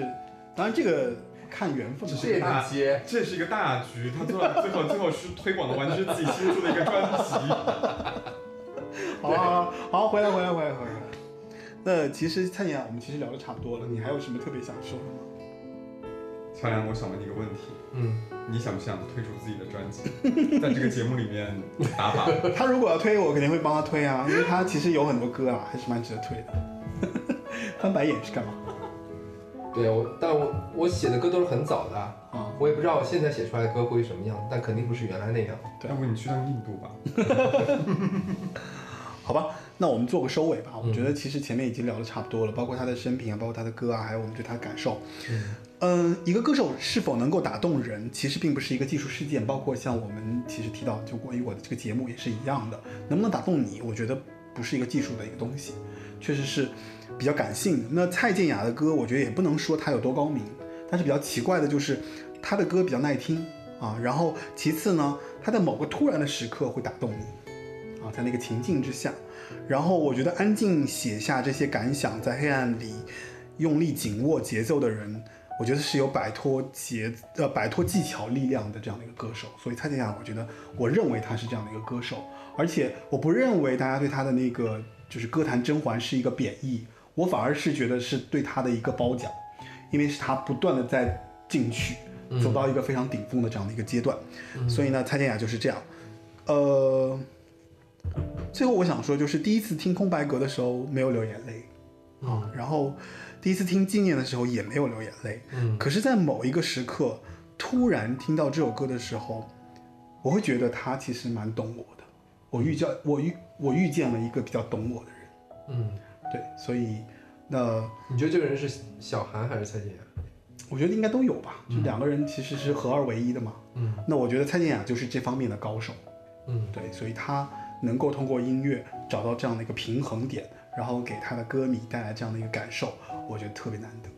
嗯，好吧，那其实今天我觉得参加这节目其实比较完美，比较完满了做的还是，嗯，好吧，那其实今天这哎，次节但是目，我还是想问你一个问题。嗯嗯嗯，就是比如说，你觉得就是蔡健雅她，你看她也不会是说像王菲啊那种天后，对吧？嗯嗯嗯，她她算天后吗？还是不算，对吧？然后她也不完全是，所以她是不是更多的是但是音他其乐实他其实算是，我觉得是学术界的，就是学院派的一个代表，就是啊一直是被音乐奖、音金像金曲奖所认可。啊奖项认可她其实，在大众市场方面其实没有说特别成功。呃，没有特别成功对，但是也算是被一部分用户是非常拥趸的。嗯，那你会觉得她他确实是靠自己打出了一片天啊，你觉得她更多是个歌手，还是更多是个创作人？创作人啊，他绝对是创作人，啊，因为。所以这也是他为什么不是天后，因为天后其实还是唱别人歌为主，歌手为主，所以他其实有他自己对音乐的一个认知的。没有天后，倒不是说唱谁的歌啊，天后更主要的是你传递唱歌的的不是音乐，是唱一种文化，或者传递是一种啊，代表了一个时代嘛，哎，我觉得你这个说的还挺挺对嗯的，对吧？就就是是就是偶像嘛。对，对就是一个时，代啊，我觉得是一个时代，嗯对吧？你像王菲、张张惠惠妹还是可以算天后的，对吧？很难以，就中国的天后。嗯，就最后来听一首他的《失语者》吧，我觉得是《失语者》，其实反而是他的一个，我觉得是结尾的一个基调，就是可能啊，他想表达的是他，呃，这是我的揣度，就是他在那么多东西要表达之后，他反而失去了他想要表达什么的这样的一个状况，所以他才会有《失语者》这样的一个概念，这张专辑，就说，呃，我失去语言的力量，我同样通可以通过音乐的方式来表达，对吧？我的编曲，我的所有这些音乐呈现，都是我对音乐的一个就认知，我想要传达的一个概念。所以最后让我们来听一下，就是关于在音乐里面不断这进取的这样的一个蔡健雅的心声，《失语者》的这样的一张专辑的主打歌吧。然后，呃，我这个节目其实已经上大上架了 Podcast，以及网易云音乐，还有呃喜马拉雅这三个平台。那目前呢，这个节目其实呃因为一些关系，然后现在也上了联通的一个运营商的一个平台，叫做小鱼巴豆这个平台上面。然后那个节目上呢，在那个上面其实是一个精简版。啊，然后它也会定期的更新，那那个是收费的节目。然后如果有兴趣的话，也可以在那个平台上去收听我的这个节目啊，然后呃多多支持。然后因为有之前的这样的一些积累，所以目前这个节目在小鱼八度上其实是一个收费的节目啊。然后慢慢的，我不知道未来可不可以靠这个节目来挣钱呐、或干嘛，其实这都不重要，重要的是这个节目已经做得越来越有意思，或者说越来越像我想要它的做的一个节目的一个方向了。好吧，那欢迎大家收听，以及欢迎大家呃关注这个节目，关注八零九零有限公司，它在啊、然后呃，它在小鱼八斗上的名字也是八零九零 FM，好吧，然后也感谢各位嘉宾支持，那一直以来对我无尽的怎么说反馈吧。 就是提出了很多意见，然后包括这样这期节目，其实也给我提过提供了很多的这个问题也好或想法也好，那我都会在这个节目中还有未来的场 地，未来去改进，好吧？那今天这期节目就到此为止。最后，让我们在《失语者》的歌歌曲当中结束今天的节目。拜拜。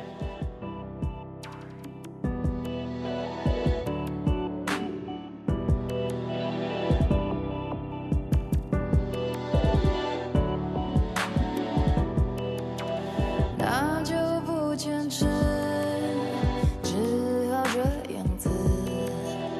爱失去延续的价值。你我体炼不成钻石，强弱周期薄值，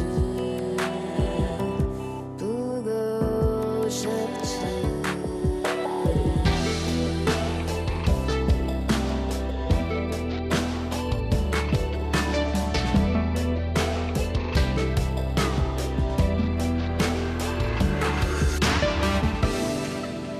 和平不争执，就放开彼此，是因为骄傲或潜意识，想假装高尚的仁慈，真心话都禁止，不可一世。我们总在爱情里死不悔改，选择酷爱，放逐它漂流人海。我想说的，别哭着，一个个的失语者。We are, we are nobody.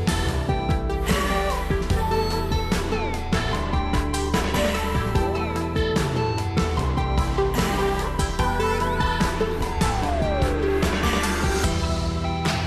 当初的说辞不适合彼此，只是曾令